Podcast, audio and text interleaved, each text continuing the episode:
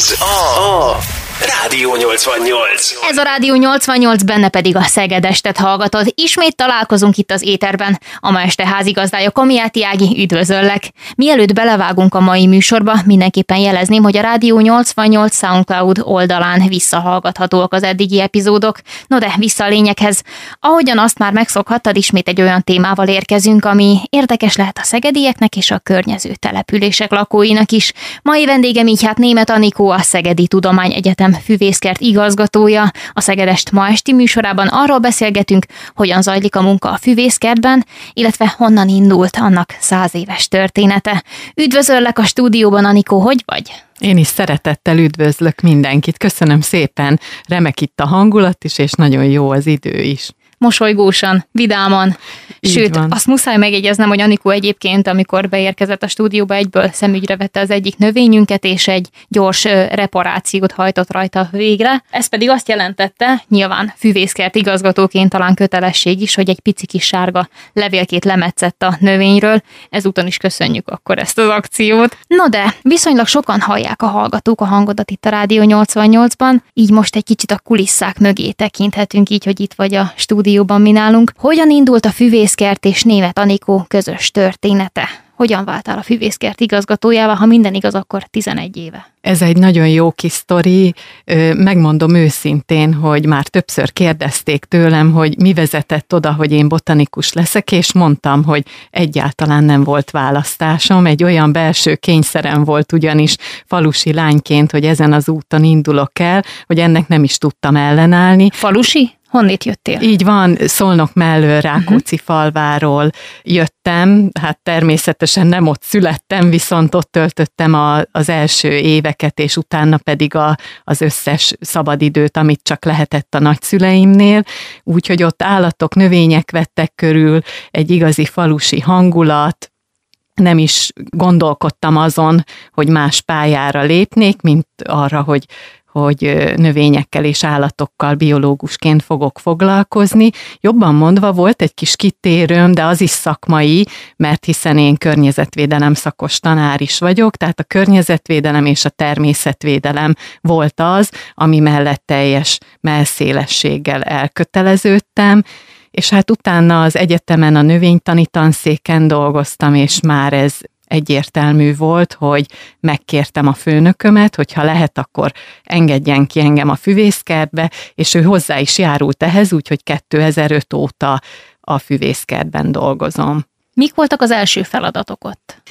Ez is egy nagyon jó történet, mert kicsit viszontagságos volt az első néhány év, de ez azért volt így, mert annak idején a botanikus kerteknek sokkal konzervatívabb feladatköre volt, mint amilyen most. Mostanra már kitágult a, a feladatkör, ugye jobban nyitunk a látogatók felé, sokkal erősebb az a feladatunk, hogy a a szemléletformálásban vegyünk részt, és az első egy-két évet kifejezetten arra szántam, hogy elsőként a Szegedi Füvészkert bekapcsolódjon a környezeti nevelésbe, hogy kihelyezett biológia órák, természetismereti, környezetismereti órákra oda csalogassuk a gyerekcsoportokat, óvodásokat, iskolásokat, és hát mostanra szerencsére már a gimnazisták is odaszoktak a füvészkertünkbe, úgyhogy azzal telt az első idő, hogy nem csak ismerkedtem a növényvilággal, de kidolgoztam azokat a témákat, amikkel a gyerekcsoportok figyelmét le lehet kötni, és élményszerűvé lehet tenni a tanulást, tanítást. Jellemzően egyébként hány gyerkőz fordul meg nálatok mondjuk éves szinten? Nagyon-nagyon sok, most már több mint 44 ezer látogatónk van, és ennek jó része a gyerekcsoportokból áll, 300-nál is több osztály, csoport jön évente, akikkel foglalkozunk is. Tehát ez egy nagyon magas szám, tekintve azt, hogy 365 nap van, tehát majdnem minden napra jut egy-egy csoport. Persze előfordul, hogy teljes iskola, alsó vagy felső tagozat jön, vagy egy ovi települ ki hozzánk, akár kirándulásra, és akkor ilyenkor mindenféle érdekes növényekkel kapcsolatos programokkal várjuk őket ott tartottunk, hogy 2005-ben kerültél a, a Szegedi Füvészkertbe, de hogyan jutottál el aztán az igazgatói pozícióig? az igazgatói pozícióig egyenes volt az utam, a növénytani tanszék vezetője Mihalik Erzsébet volt, aki már akkor kezdte pedzegetni, hogy ha, ha majd ő nyugdíjba vonul, illetve az akkori kertvezetőnk Pulics Julianna, akkor nekik majd át kell venni a helyüket, és hát eleinte én, én erre nem is gondoltam, de azért néhány év nem volt rá szinte négy évem sem, hogy át kellett vennem a kertvezetőnek a helyét, tehát először még igazgató helyettes voltam 2010-től, és utána pedig már az igazgatói posztot is elnyertem, sőt, hát azóta már pályázni kellett, és az egyetem vezetése úgy gondolta, hogy alkalmas lennék rá továbbra is, úgyhogy még 2024-ig van lehetőségem igazgatóként tevékenykedni. Szereted? Természetesen szeretem. Minden napomat a füvészkert tölti ki, még otthon is ezzel foglalkozom. Azt mondom mindig, hogy így a kollégáimmal, hogyha elbeszélgetünk, akkor az a végső konklúzió, hogy nem is szeretnénk mi máshol dolgozni, mert ez bár nehéz, nem is gondolják a külső szemlélők, hogy mennyire nehézkes egy, egy botanikus kertben dolgozni, de mégis annyira sok szépsége van, hogy nem cserélném el semmire. A zene után jövünk vissza német Anikóval, a Szegedi Fűvészkert igazgatójával beszélgetek. Ne menj sehova, ez a Rádió 88 meg a Szegedes. Rádió, Rádió 88. Most a Rádió 88-at hallgatod, ahol a Szegedestben német Anikóval, a Szegedi Tudományegyetem Fűvészkert igazgatójával beszélgetek. Említetted, hogy néha azért vannak viszontagságok itt a munkavégzés területén, leginkább a füvészkerben. Milyen nehézségekről tudnál beszámolni? A növények élő lények, hozzájuk mindig igazodni kell, az időjárást is figyelni kell, és hogyha oda terelődik a, a hangsúly, akkor hát a bürokráciára is, hiszen egy, egy egyetemi intézményről van szó, ahol bizony nehézkesen megy néha a beszerzés, nem könnyen jutunk alapvető dolgokhoz, nem feltétlen azért, mert a az ezt intéző kollégák rossz indulatúak lennének, hanem pusztán azért, mert egy, egy nagyon nagy intézményről van szó. Ez egy kicsit nehezíti a munkánkat, meg hát az is, hogy ahogy mondtam, a növények élőlények, úgyhogy ő rájuk minden nap másként kell tekinteni, folyamatosan figyelni kell azt, hogy mik az igényeik, mi az, amivel jobbá lehet tenni ezt a kertet, és hát persze a belső kényszer az, az a leges legnagyobb, hogy a, a kollégáimmal együtt mi annyira elköteleződtünk emellett a, az intézmény mellett, a növényvilág mellett, hogy mindig ott van, hogy valami szebbet, jobbat szeretnénk, új gyűjteményt szeretnénk létrehozni, vagy a növények számára komfortosabb élőhelyet szeretnénk, vagy egész egyszerűen csak meg szeretnénk győzni az embereket arról, hogy mennyire fontos a növényvilág, és hogy egy kicsit koncentráljanak rájuk jobban, figyeljenek oda a természetre, a növényekre, hiszen nélkülük nincs élet. És otthon hogy állsz a növényekkel egyébként? Mi egy nagyon nagy kertes házban lakunk, nem is a háza nagy, hanem inkább a kert, úgyhogy ez egy állandó szélmalom harc, szokták mondani, hogy a zongora hangolónak lehangolódik a zongorája. Hát időnként a mi kertünk is kicsit több törődést érdemelne, viszont azért azt kell, hogy mondjam, hogy otthon is növényekkel vagyunk körbevéve, állatokkal, nagyon szeretek otthonra is különlegességeket beültetni a kertünkbe, természetesen mi magunk gondozzuk, úgyhogy ez még egy nagyobb feladatot ad, és hát én azért figyelni szoktam, hogy mit hova teszek, mit hova ültetek, vagy benne a lakásban, a házban is hova helyezem, tehát egy kicsit a szakmaiság azért otthon is megcsillan. Van kedvenc növényed egyébként, vagy ez nagyon bonyolult és összetett kérdés? nagyon nehéz válaszolni. Azért is, mert hogy a füvészkertben mi folyamatosan a gyűjtemények bővítésére törekszünk, így is több mint 6000 növényfaj és fajta található nálunk, és akkor a füvészkertben épp amelyik gyűjteménnyel erősebben foglalkozom, például két évvel ezelőtt az orhidea gyűjtemény volt a a fókuszban, és akkor folyamatosan azt vizslattam, hogy milyen újabb orhidea fajokat, botanikai fajokat lehetne beszerezni, milyen hibridek vannak, amik elérhetők, és akkor rögtön megszerettem az orhideákat. Szintén nagy szerelmem a, a peóniák, a bazsarózsák. Amikor a peónia gyűjteményt fejlesztettük, akkor ő rájuk koncentráltam, na belőlük otthonra is vittem, úgyhogy például őket nagyon szeretem, de botanikusként végeztem, nem kertészmérnök vagyok, így hát a természetes fajok, a hazai fajok, amik igazán közel állnak hozzám, tehát azok közül tudnék válogatni. Mit csinál egy botanikus egyébként? Egy botanikus, szintén nem könnyű a kérdés, mert hiszen vannak terepbotanikusok, akik, mint én is, ökológusként végeznek, ők a természet jelenségeit vizsgálják a növényeken keresztül, akár fókuszálhatnak erdőkre, gyepekre, bármilyen folyamatra, ami, ami egy ökológiai folyamat, és akkor a növények viselkedésén vagy növényfajok detektálásán keresztül vonnak le következtetéseket. Vannak olyanok, akik például növény élettannal foglalkoznak, ők azért beljebb mennek egy szervezeten belül, akár egészen sejtszintig le lehet menni, úgyhogy tehát rengetegféle botanikus létezik, az a fajta terepbotanikus, mint mi is.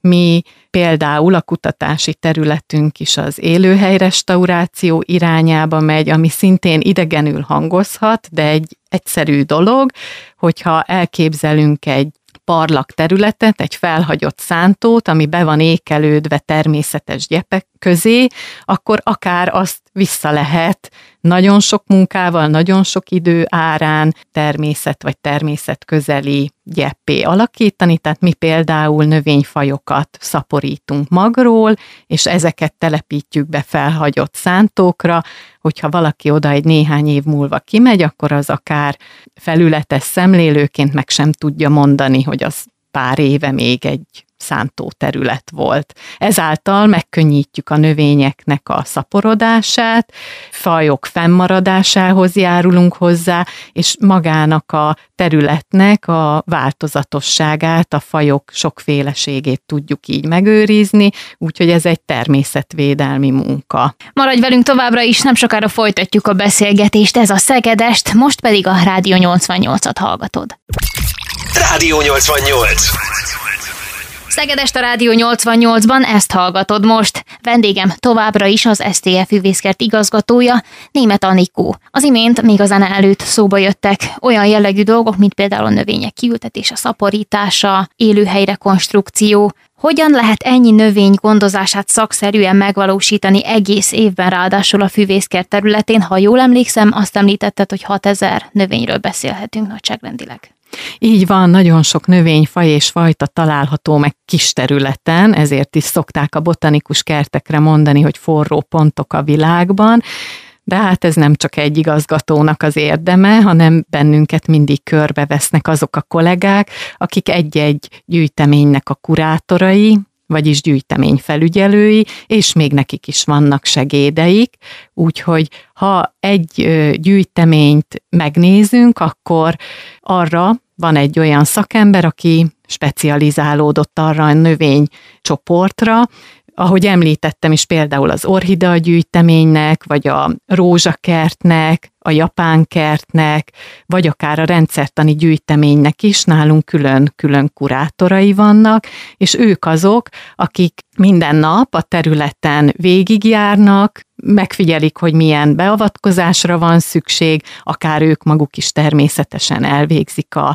munkákat, és akkor ezáltal sokkal egyszerűbb a fenntartás. Minden héten megbeszéljük, hogy kinek milyen feladatai akadnak még pluszban, milyen igényei vannak, hiszen vannak olyan területek, ahova többünknek is be kell segíteni. Ugye a, akik kertészkednek, azok tudják, hogy vannak kampánymunkák, amiben egy-két kéz nem is elegendő, hanem akár négyen, öten van, hogy tizen is be kell, hogy segítsünk, és hát így lehet odafigyelni a növényekre. Minden hétvégén van nálunk ügyeletes, van, aki a locsolásra figyel oda, úgyhogy nekünk nagyon ünnepnapunk nincs, ezt talán a látogatók nem is veszik észre, talán csak annyiban, hogy ők maguk is jöhetnek ünnepnapon is hozzánk. Említetted a locsolást. Azért ez a nyár, ami mögöttünk van, ha minden igaz, akkor az elmúlt száz év egyik legaszályosabb időszaka volt. Ezt hogyan tudta megoldani a füvészkert, hogy szépek és egészségesek maradjanak a növények? Az öntözés az mindig egy kardinális dolog, hiszen a növények igényeit figyelni kell. Nekem az az elvem egyébként, és ezt többször az év folyamán, főleg a nyáron el is mondtam, hogy mi a gyepet nem öntözzük, azokat a növényeket, amelyeket viszont szeretnénk megtartani, a gyűjtemény részeit képezik, azokat mindenképp minden nap öntöznünk kellett. Szerencsések vagyunk, mert van egy közel 300 méter mély fúrt kutunk, ami elég jó vízhozammal rendelkezik, úgyhogy erről mi tudtunk öntözni, és hát vártuk az éltető esőt, ami egy hét alatt kizöldített mindent, és annyira jó látni azt, hogy, hogy a természet milyen szépen tud regenerálódni, akár egy asszályos időszak után is. Persze nálunk is voltak olyan növények, amelyek nem bírták ezt a nagy szárasságot, megmeleget, még az öntözés ellenére is volt néhány fánk, ami elpusztult, néhány cserje is tönkrement, de azért én azt látom, hogy most még szépen regenerálódnak a növények. Hogyan döntitek azt el, hogy mi lesz a következő növény, amit beszereztek, és minek a függvénye az, hogy milyen jellegű növények tudnak megélni akár az itteni klímában is? Azt mindenképp figyelembe szoktuk venni, hogy melyik az a növényfaj vagy fajta, ami a szegedi meleg nyarakat, relatíve hideg teleket elbírja viselni, a szabadföldi növények választásánál ezt mindig figyelembe kell venni, hiszen hogyha csak egyszer nem locsolod meg a növényedet, lehet, hogy az visszafordíthatatlan problémákat okoz, hogyha egy téli hideg megfagyasztja a növényedet, az szintén visszafordíthatatlan problémákat okoz, tehát ezt, ezt mindenképp figyelni kell. Egyébként a szakirodalom az meg is jegyzi, hogy melyek azok a növények, amelyek a mi klímánkat bírják, tehát ez alapján lehet szelektálni, és akkor a gyűjtemények fejlesztése az pedig kicsit szubjektívnek mondható, ugyanis mindig úgy választunk ki egy növénycsoportot, hogyha tudjuk, hogy az alkalmas a mi viszonyaink között túlélni, hogy ha a kollégának a szívügye, akkor egész egyszerűen elkezdi fejleszteni azt a gyűjteményt, és hát azért nagyon sokszor limitál az is, hogy mi beszerezhető. Egy botanikus kertben nagyon sokféle módja van ugyanis a növények beszerzésének, de ez azért nem feltétlen egyszerű folyamat. Miért? Lehet magokat kérni, van a botanikus kertek között egy magcsere kapcsolat, ez azt jelenti, hogy van egy indexeminumunk, ezt latinul így nevezik a magkatalógust, amit körbe szerte a világban, és egymástól tudunk kérni magokat. Tehát én akár Ausztráliából is, vagy Japánból is tudok magokat beszerezni, igen ám, csak hogy ezeket fel is kell nevelni, és nem mindig olyan egyszerű, hiszen vannak magok, amelyek nem akarnak csírázni, kísérletezni kell velük, különböző módszerekkel kell őket macerálni. Ez egyik módszer. A másik, hogy elmegyünk a faiskolákba, és hogyha netán olyan növényfajt vagy fajtát találunk, ami eddig nem gazdagította a gyűjteményünket, akkor ezt meg is vásárolhatjuk. Vannak gyűjtők, akik szoktak felajánlani nekünk növényeket, ha mondjuk az ő gyűjteményükben több példány van, és nálunk nincs meg, akkor adnak nekünk, vagy akár el is adnak. És hát így egyre fejlődik a, a gyűjtemény. Persze vannak olyan növények, amelyeket egyszerűen csak a mastéri piacon szoktunk megvenni palánta formájában, vagy bemegyünk egy virágüzletben, és ott vásároljuk meg, úgyhogy mindenki szemfüles, az internet most már segítségünkre van, nagyon sok fórumon vannak nagyon jó fajok, fajták, amelyeket be tudunk így szerezni. Melyik jelenleg a legkülönlegesebb növény, és melyik a legidősebb növényetek? A legidősebbre sokkal könnyebben tudok válaszolni. A tölgyfák azok nálunk a kocsányos tölgyek, amelyek vélhetőleg a kezdetektől a füvészkertben vannak, ők a legidősebb példányaink. Az, hogy melyik a legkülönlegesebb, erre azért nem könnyű már válaszolni, mert a világon szinte minden beszerezhető. Vannak olyanok, a trópusi fajok közül, amelyek akár üvegházi körülmények között most már túl tudnak élni, úgyhogy erre nem is tudok így hirtelen válaszolni, ehhez gondolkodnom kellene. Akkor a következőkben majd erre visszatérünk. Én szoktam járni egyébként a füvészkertbe hozzátok. Láttam egy egészen lélegzetelállító kancsókát. Annyira rácsodálkoztam, hogy percekig ott álltam és néztem. Atyaik, hogyan nézhet ki így egy növény, és azt hiszem azt olvastam, hogy talán még egy liter vizet is el tud tárolni a, abban a kancsó formájú virágzatában, vagy nem vagyok benne biztos, hogy ez az laikusként, de közben Anikó bólogat, úgyhogy nagy pacsi nekem.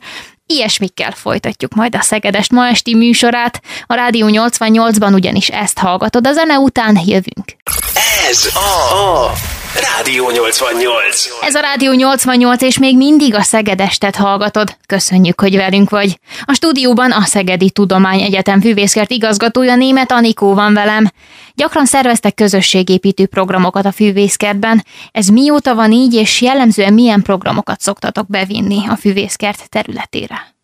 2005-ben már volt táborunk gyerekeknek, ami nyári tábor volt, és utána éppen megnéztük a száz éves évforduló nagyon remek lehetőség arra, hogy visszatekintünk, és éppen azt láttuk, hogy már az Alma Máterrel, az egyetem Alma Máterével 2006-ban szerveztünk éjszakai programot, akkor indult az első földnapi rendezvényünk is, úgyhogy szinte már alig bírjuk visszakövetni, hogy mennyire régen kezdődött az a fajta missziónk, hogy beszeretnénk vonni a fiatalokat, idősebbeket, a látogatókat, hogy ne csak a hétköznapokon jöjjenek a füvészkertbe, hanem hétvégi programokra is. A programlátogatásokkal kapcsolatban fölmerült bennem az a kérdés, hogy milyen szabályokat érdemes betartani, hogyha a füvészkert területén tartózkodunk. Egy botanikus kert mindig egy speciális környezet,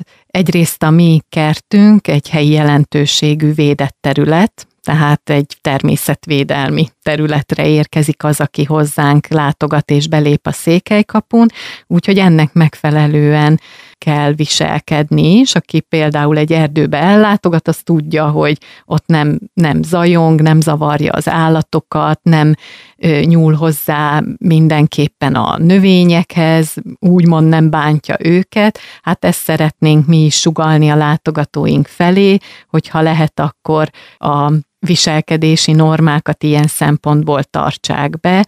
Természetesen előfordul, hogy egy-egy gyerekcsoport egy kicsit nagyobb zajjal van, azt azért eltűrjük nekik, hiszen ők pont a természetre csodálkoznak rá így, és még életkori sajátosság, hogy egy békának nagyon tudnak örülni, vagy például egy Vénusz légycsapójának, amit említettél is, hogy a rovarfogó növények mennyire különlegesek. Hogyha... Akkor a kancsóka az egy rovarfogó növény. Igen, a kancsóka. Úgy is szoktuk hívni, hogy minél feltűnőbb nevet adjunk nekik, hogy húsevő növények. Ez nagyon hátborzongatóan hangzik egyébként, nem? Hátborzongatóan hangzik, és hátborzongató is, hogyha azt vesszük, hogy akár kisebb rákcsálókat, vagy akár békákat is képes megölni, megemészteni egy nagyobb kancsóka vagy kürtvirág. Hogyha szembe találjuk magunkat egy ilyen virággal, és végre elérkezett az a pont az életembe, hogy egy valódi szakértőtől tudom megkérdezni ezt a feltehetően buta kérdést. Ha belenyúlunk, újjal mi fog történni? Csak nem kezd el emészteni ott élő szövetként. A horrorfilmekben láttuk már, hogy ezeket a növényeket nagyon állatias tulajdonságokkal ruházzák fel.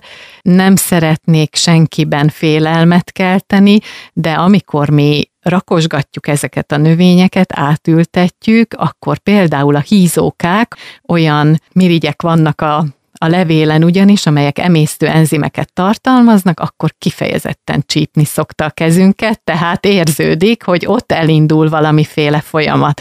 Hogyha a kancsókának az egy literes emésztő folyadékát vesszük alapul, akkor ott is biztosan éreznénk akár mint hogyha egy savas ecetes vízbe nyúlunk, hogy ott bizony elindul valamiféle folyamat, nem kell ezt túl dramatizálni, de azért bizony érezhető, hogy ott, ott az emésztésbe indul. De mondjuk egy egyszerű kézmosással azért ezt lehet orvosolni. Természetesen, tehát nem olyan veszedelmesek ők, de, de hogyha ha belegondolunk, hogy mondjuk, hogyha egy béka beleesik, akkor első rész az, hogy ott belefullad abba a folyadékba, tehát így indul a történet, hogy nem tud abból a csapdából, egyébként ezek módosult levelek, nem tud ebből a kancsó alakú csapdából kimászni, és akkor utána, miután megfulladt a folyadékban, akkor bizony elkezdik az emésztő enzimek az ő testét emészteni. Nem olyan régen olvastam arról, hogy kísérleteztek azzal, hogy kutyákat is beengedtek majd a füvészkertben. Honnan jött maga az elképzelés, hiszen ugye vigyázni kell, őrizni kell a füvészkert területét, illetve az ott élő növényeket, és mikor fogjátok ezt bevezetni, vagy mitől függ az, hogy bevezetitek-e?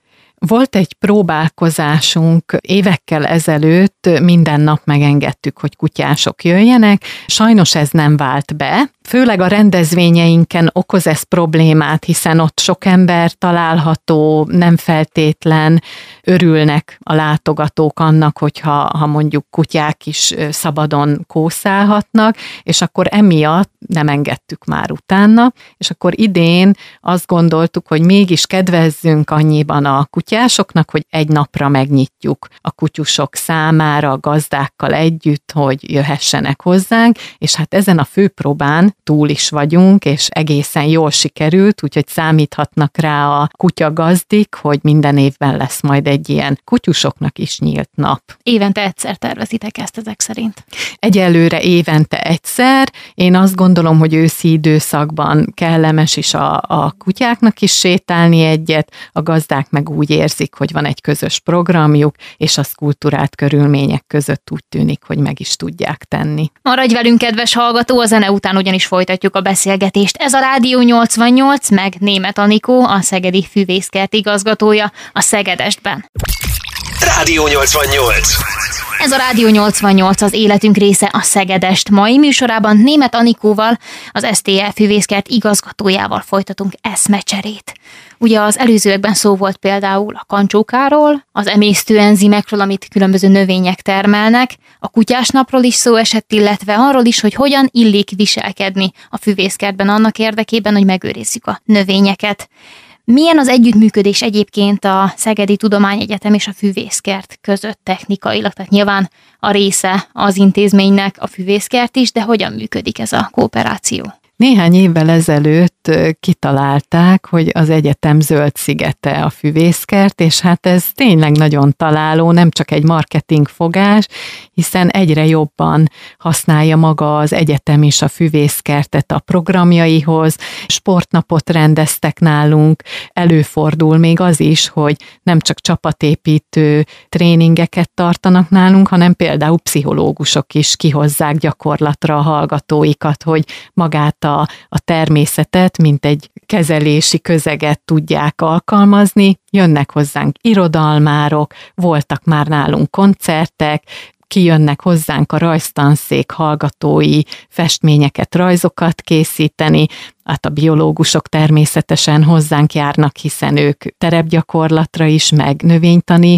gyakorlatokra, sőt az állattanosok is taxonómiai órákra kijönnek hozzánk, úgyhogy azt kell, hogy mondjam, hogy most már mindennapos vendégeink a hallgatók is, és a különböző egységek pedig úgy használják a kertet, mint csapatépítésre alkalmas helyszínt, akár még egy bográcsozás is jól jöhet tanszéki szinten, intézeti szinten, a vezetőink pedig reprezentációs helyszínként is használják a kertet. Tavaly például francia Nobel-díjasok is hozzánk kirándultak. A nyáron rendeztétek meg a 15. Lotus napokat. Voltam ott, rengetegen voltak. Nagyon népszerűnek tűnt. Mi volt a kulisszák mögött? A 15. Lótusz az nekünk is egy ilyen vízválasztó volt, száz éves a kertünk, 15 éve rendezzük már a, a Lótusz napokat, szerettünk volna valami különlegességet nyújtani a látogatóinknak, aztán rájöttünk, hogy valójában a látogatóknak már önmagában az különlegesség, hogy tele van lótuszvirággal a tavunk, hogy az ázsiai távol-keleti kultúra eljön erre a két napra a füvészkertbe, hogy reggeltől estig a füstölőknek az illatát lehet érezni, jogázni lehet a fűben, zene, tánc van a színpadon, mindenféle meditációs módszerrel meg lehet ismerkedni, könyvbemutatón lehet részt venni, és kalligráfia kiállítás van. Tehát önmagában ez az igazi távol-keleti ázsiai sokféleség, ami ilyenkor a füvészkertben van, már önmagában különlegesség. A látogatóink meg nagyon hálásak, hiszen közel 5000-en látogattak ki hozzánk a két napon, és azt kell, hogy mondjam, hogy hétfőn úgy érkeztünk a kertbe reggel, mint hogyha semmi nem történt volna azon a mozgalmas hétvégén, olyan szép volt minden, annyira rendben hagytak a, a látogatóink mindent, hogy kifejezetten jó érzéssel töltött el bennünket. Egyébként szokott arra példa lenni, hogy a látogatókat emlékeztetni kell a normák betartására?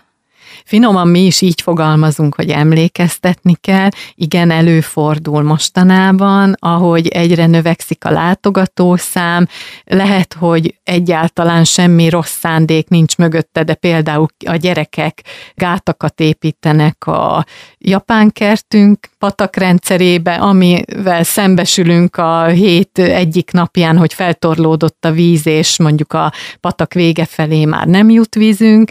Előfordul az is, hogy egy-két növénynévtáblát átrendeznek a gyerekek, úgyhogy ilyenkor mindig szoktuk mondani a szülőknek, hogy legyenek szívesek odafigyelni a gyerekeikre, rengeteg sok információs táblánk van, abból mindenki tájékozódhat, van mobil applikációnk, ami szintén végigvezeti a, a kertbe látogatókat, úgyhogy élményekben én szerintem nincsen hiány. A gyerekek egy icipicit még játszótérnek tekintik, pedig direkt van egy olyan játszóterünk, ahol kiélhetik a, az ő kis szükségleteiket.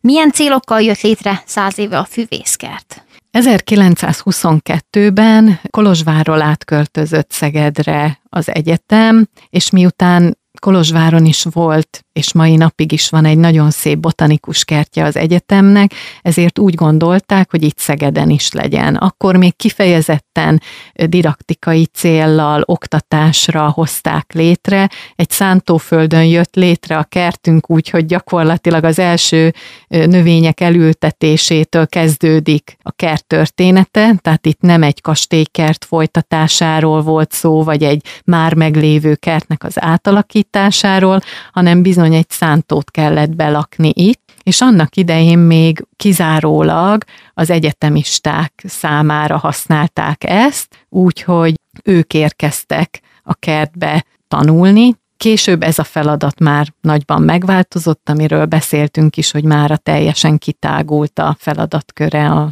botanikus kerteknek, és hát akkor hozták létre az első tavunkat, akkor építették meg a sziklakertet, megépítették az első üvegházakat is, és hát olyan szántót használtak, amivel a botanikus kert lovait tudták táplálni. Tehát ez is egy nagyon furcsa dolog, hogy arra nem is gondolnánk, hogy a kertben besegítő lovas kocsi elé fogott lovakat a füvészkerti takarmánya letett tették. Nem sokára jövünk vissza, nem menj sehova, ez a Szegedest, és most a Rádió 88-at hallgatod, ahol német Anikóval beszélgetek, a Szegedi Tudományegyetem füvészkert igazgatójával. Ez a, a Rádió 88. A Szegedestet hallgatod a Rádió 88-ban, ahol a Szegedi Tudomány Egyetem füvészkert vezetőjével, német Anikóval beszélgetek. Hogyan lehetne összefoglalni a füvészkert száz éves történetét és fejlődését? Hogyha visszatekintünk az elmúlt száz évre, akkor ugye egy szántó területből egy gyönyörű, szép, nagyon gazdag gyűjteménnyel rendelkező park, botanikus kert jött létre, visszanézve az elődeink nagyon sok munkával, energiával alakították ki a kertet, és még olyan viszontagságokkal is szembe kellett nézniük, hogy például a világháborúban szinte teljesen elpusztult nem csak a már meglévő üvegházak, épületek mennyisége, hanem a növények is, amelyeket próbáltak kimenekíteni a kertből, például a fasorokat tűzifának használták el, tehát gondoljunk bele, hogy annak idején azért ez egy nagyon nagy érvágás volt, hogyha egy növény megnőtt 20 évesre, akkor egyszeriben azt tűzifaként végezte, és kellett kezdeni az ősöknek újra az elődöknek a, a növények nevelését, beszerzését. Többször átalakították egyébként a botanikus kertet, ahogy nézzük az archív fotókat, még az épületek helyét is megváltoztatták, bár a parkrész, ami az első rész a Székelykapu után található, ott azért nagyjából ugyanez a kép lehetett, az üvegházakkal, szaporító üvegházakkal, 1930-ban kiásták a nagy tónak, a lótuszos tónak a medrét, ez ma is ott található, kialakították a sziklakerteket. Ugye mi 2000 tíz óta egy egész nagy változtatást eszközöltünk, egészen máshova kerültek, például a rendszertani gyűjtemény, létrehoztunk egy gyógynövény és fűszerkertet, magát az arborétumot is újítgatjuk, vannak újabb üvegházi gyűjtemények, önmagában már a trópusi lepkekertünk is egy nagyon nagy attrakció, létrehoztuk a japán kertet, ami, ami évtizedekig nem volt, sőt zárva volt a japán kerti szigetünk, az, aki emlékszik rá, 20 évvel ezelőtt még egy kis fakapu zárta el a látogatóktól, hát most már az is látogatható. Azóta pont idén felújítottuk a rózsakertet, több mint 70 év után, egészen megújult a rózsakerti fajta gyűjteményünk, új pergola rendszerünk is van, úgyhogy ha valaki eljönne... Mit jelent, hogy pergola rendszer? A pergola az a futó rózsáknak, vagy a kúszó növényeknek a bemutatására alkalmas nálunk fémből lévő rendszer, hogyha valaki ellátogat a kastélyok parkjába, ott nagyon gyakran találkoztak ezzel, és mi ezt újítottuk föl, régebben nem volt itt nálunk a rózsakertben ilyen pergola, úgyhogy mostantól be tudjuk mutatni a kúszórózsákat, tudunk akár klemátiszokat is tartani ezen, tehát ez egy kifejezetten szép motívuma lesz a központi rózsakertünknek. A másik rettenetesen izgalmas üvegházi rész talán nekem a, a kaktuszos rész. Ott hogyan történt a munka, mert ott azért rengeteg kaktusz van. Igen, a kaktuszok azok nagyon különleges növények, ugye szélsőségesen pont a trópusi párás levegőjű üvegháznak a másik oldalát képviselik, ahol nagy szárasság van, nyáron is szeretik, hogyha 40 fok fölé kúszik a hőmérséklet, télen viszont nem igénylik azt a meleget, mint a trópusi üvegház, tehát 10 fok körül is tökéletesen jól megvannak a kaktuszok. Hát velük foglalkozni nagyon nagy feladat, mert hogy szúrósak, tehát önmagában már az átültetés is problémát okozhat, ő nekik a locsolásukra nagyon oda kell figyelni, ha csak egyszer megáll a növénytestén a víz, akkor az rothadást okozhat, nem is gondolnánk, hogy a túlöntözéssel még nagyobb bajt okozhatunk, mint azzal, hogyha hetekig nem öntözzük meg őket, és hát szépen lassan nőnek, úgyhogy nekünk is van akár több mint száz éves olyan kaktuszunk, amin nem vesszük észre, hogy évről évre egy centit is növekedne, úgyhogy ők ilyen különleges népség. És nagyon jó, hogy vannak, ugyanis sajnos nem arról vagyok híres, hogy tudok vigyázni a növényeimre. Cserébe nagyon sok kaktuszom van. És van egy olyan medve kaktuszom, amit bárhova teszek a lakásba gyakorlatilag, mindig megváltoztatja a növekedésének az irányát. Jelenleg ott tart a dolog, hogy egy korlát mellé helyeztem, és elkezdett rá csavarodni nagyon szépen. Ennek mi az oka? Természetesen fiziológiai okai vannak. A növényeknek a legfontosabb limitáló tényező a víz mellett az a fény. A növények mindig a fény felé törekednek, hiszen csak úgy tudnak saját maguk számára tápanyagokat előállítani. Ugye mindenki látott már napraforgót, amelyik fordul a fény felé, látott már olyan futóbabot, ami tekeredik, kúszik föl egy támasztékra, akár hogyha egy fa mellé odaültetünk egy klemátiszt, egy iszalagot, vagy egy trombita folyondárt, akkor ott egészen 5-6 méterre is képesek ezek a növények felkúszni. Hogyha a trópusi üvegházba megyünk, akkor ugyanúgy, ahogyan a te kaktuszod törekszik a fény felé, hát a trópusi üvegházban úgy, ahogy magán a trópusokon is, kúsznak föl a tekeredő, csavarodó liánszárukkal a növények, és alul tiszta kopasz a, a szár, fölül pedig egy nagy lombkorona van. Hát ez azért van, mert hogy a fényt kedvelik, és ez teljesen természetes, hogy így viselkednek a növények. Pont erre tippeltem egyébként én is, hogy biztos, hogy a fény felé kúszik, de annyira érdekesen formálta, akár napról napra is a saját mozgását. Nem is tudom, hogy ezt hogy, hogy ildomos mondani szakmailag, de a lényeg, hogy a kaktusz majdnem kilökte az ablakot már az utóbbi időben, úgyhogy áthelyeztük. Szegényként egy kicsit száműztük az eredeti helyéről, viszont amit nem száműzünk, azok Szeged kedvencei. Ezek érkeznek a következő percekben, aztán érkezünk vissza itt a Szegedest műsorával a Rádió 88-ban. Rádió, Rádió 88. Ez a Rádió 88 az életünk része, benne pedig a Szegedestet hallgatod. Nagyon örülök, hogy továbbra is velünk vagy, kedves hallgatónk.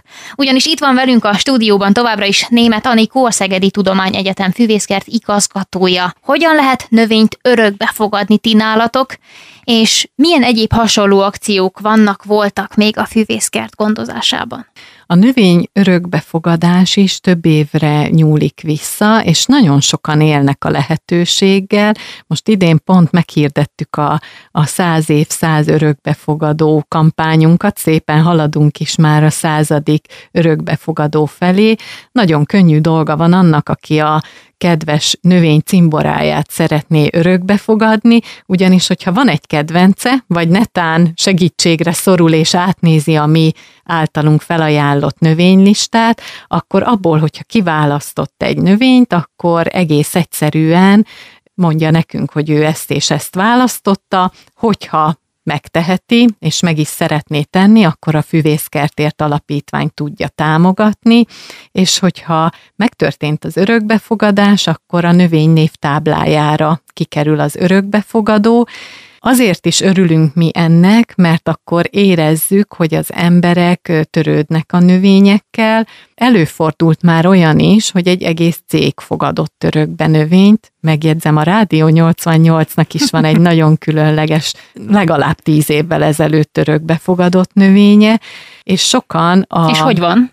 Jól érzi magát? Nagyon jól van, és nagyon szeretnénk még, hogy sokáig jól is érezze magát, ugyanis az Európába elsőként bekerülő magokból a gyönyörű szép nagy szecsuáni ősfenyő fejlődött, és a rádió ezt fogadta örökbe, hogyha valaki szeretné, akár unokájának, gyermekének, szülőknek, vagy akár nász ajándékba is fogadhat örökbe. Van, aki karácsonyi ajándéknak, vagy születésnapra szánja ezt. Szerintem egy nagyon leleményes megoldás, hogy nem tárgyasítjuk ezeket az alkalmakat, hanem egy akár érzelmileg is egy elköteleződés indulhat így el. Van olyan örökbefogadónk, aki az unokái számára most már hosszú évek óta örökbe fogadja évről évre ugyanazt a növényt, és bizony ők meg is szokták ezt látogatni, úgyhogy a gyerekek figyelik a fejlődését ennek a fának, ez mindenkinek szabadon rendelkezésre áll. Hol lehet egyébként utána nézni ennek a listának, az örökbefogadható növények listájának? A füvészkert honlapján megtalálható ez a lista, sokan élnek is ezzel a lehetőséggel, hogy, hogy nézegetik ezt. Itt a magyar és a latin név is ott van a könnyebb kereshetőség miatt, úgyhogy az, arra az interneten is rá lehet keresni, hogy hogyan néz ki. Van, aki örökzöldet szeretne, van, aki inkább lombhullatófát, van, aki inkább egy virágzó évelőt választ, tehát a lehetőségek tárháza adva van, hiszen, mint mondtam, 6000 növényfaj és fajtánk van. A füvészkert honlapján azt is láthatjuk, hogy helyi jelentőségű védett természeti értékként van számon tartva a terület. Ez mit jelent pontosan? Ez azt jelenti, hogy Szeged város jegyzője által deklaráltan egy védett terület, ezért is helyi jelentőségű. Hát itt azok a szabályok vonatkoznak, mint amit a nemzeti parkokkal vagy természetvédelmi területekkel kapcsolatban tudunk.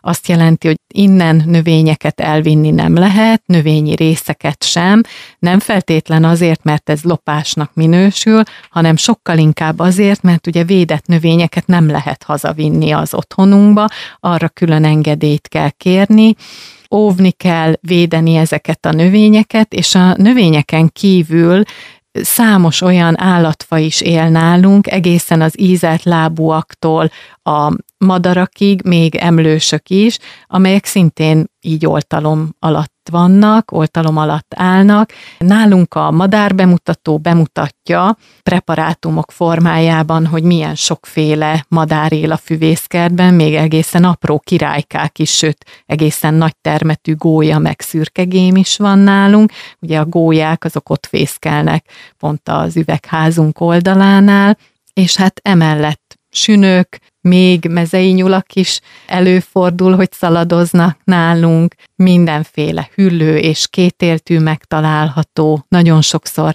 nézik a látogatók, hogy a teknősök napoznak a köveken, tehát igazán színes és nagyon értékes, nagyon divers élőhely itt a füvészkert. Milyen különlegességei vannak egyébként a füvészkertnek, ami mondjuk Magyarország más hasonló intézményeiben nem található meg?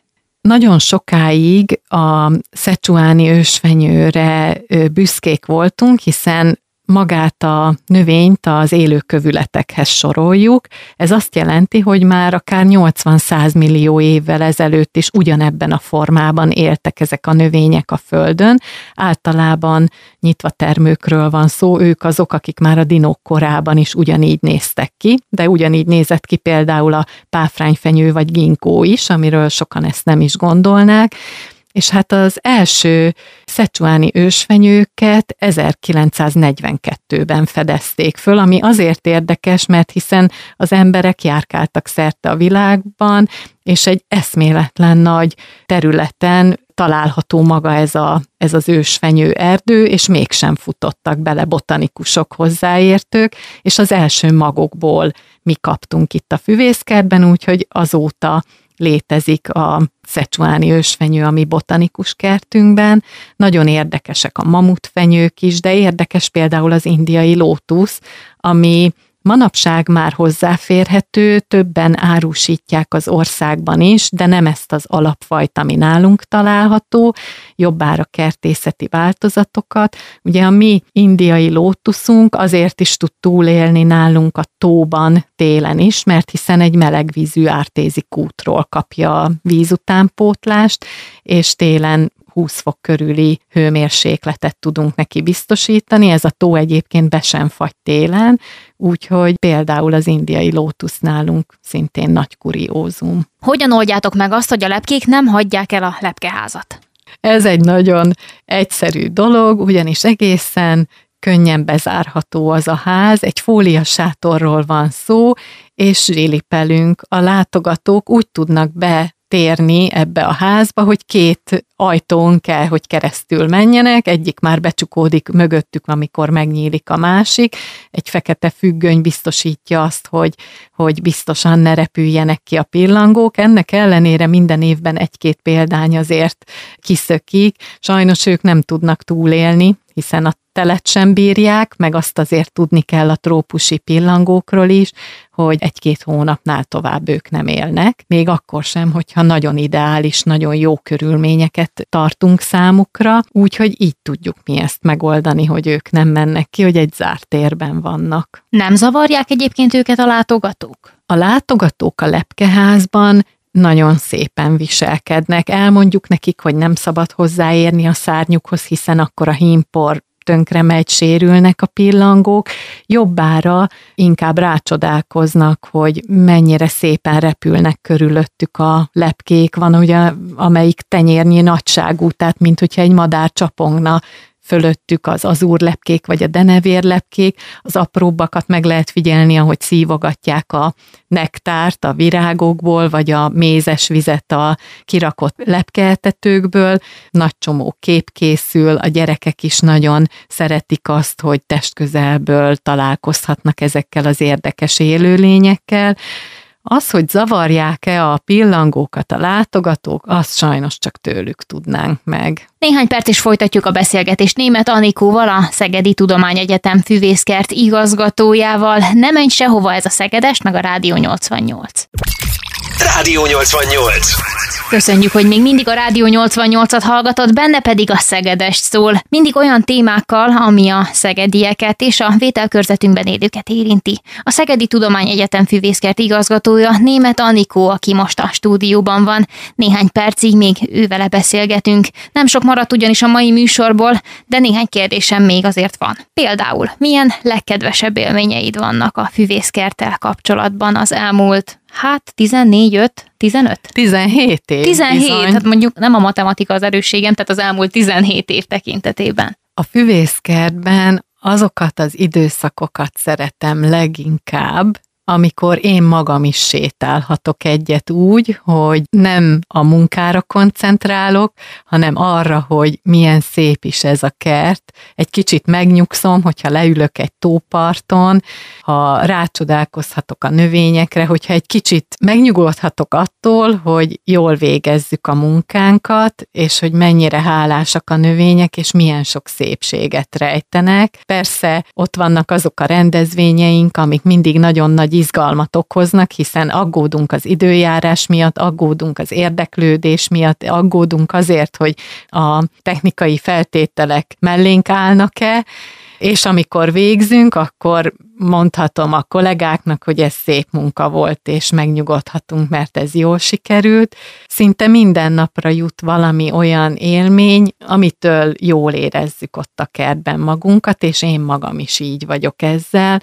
Alig tudnék kiemelni olyan eseményt, vagy helyzetet, ami, azt talán, amikor először megláttam, hogy a vidrafű virágzik. Egy nagyon rossz helyen volt ugyanis ez a különleges védett növény. Hogyan kell ezt elképzelni, hogy néz ki? A vidrafűnek három levélkaréja van, vizes élőhelyeken él, kúszó szárú, és ebből emelkednek ki a levelei. A japán kertben lehet egyébként a szecsuáni ősvenyőhöz közel megtalálni, és amikor virágzik, az lélegzetelállítóan gyönyörű, ugyanis egy fürt emelkedik a víz fölé, és minden fehér, rózsaszínes virág olyan, mintha marcipánból lenne, és apró kis sallangok vannak a virágszírmok szélén, és ez olyan látvány, hogy az embernek eláll tőle a szava, maguk a bimbók is gyönyörű rózsaszínesek, és ahogy ez a friss virág kinyílik, nagyon szép, és hogyha tudjuk mellé, hogy egy nagyon ritka növényről van szó,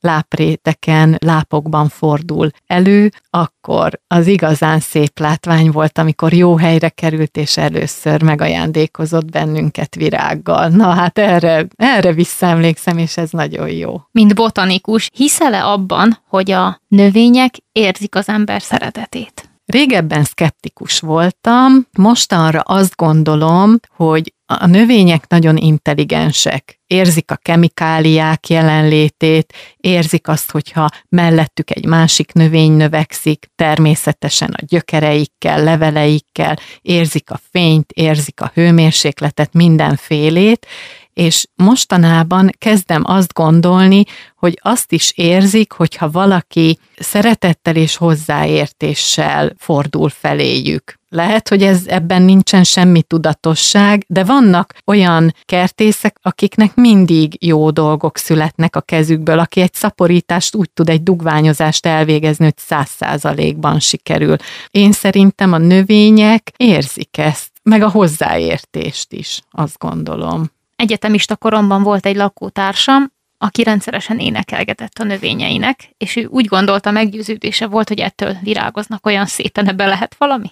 Hangokat valamilyen módon érzékelnek, természetesen a rezgést, nem magát a hangot, és ez bizonyított tény is, úgyhogy még azt is el tudom képzelni, hogy az a frekvencia annak a növénynek jó volt. Igen. Milyen tervekkel, milyen hosszú távú tervekkel rendelkezik jelenleg a füvészkert? Az első tervünk már idén indul, és már beszéltem is róla többször, szeretnénk egy Noé bárkáját építeni, ami egy külső megjelenésében bárka formájú gyűjteményt jelentene, egy igen nagy bárkát, amibe szeretnénk betelepíteni a védett és fokozottan védett növényeket, hogy legyen egy olyan gyűjteményünk, amit, hogyha valaki megnéz, akkor szembesülhet azzal, hogy milyen sok növény szorul védelemre, mennyire sok ritka faj található Magyarországon, milyen sok faj van, amelyik a világban veszélyeztetett, megritkult, alig-alig van már belőlük, úgyhogy az első számú terv az az, hogy a Noé bárkája gyűjtemény létrejöjjön,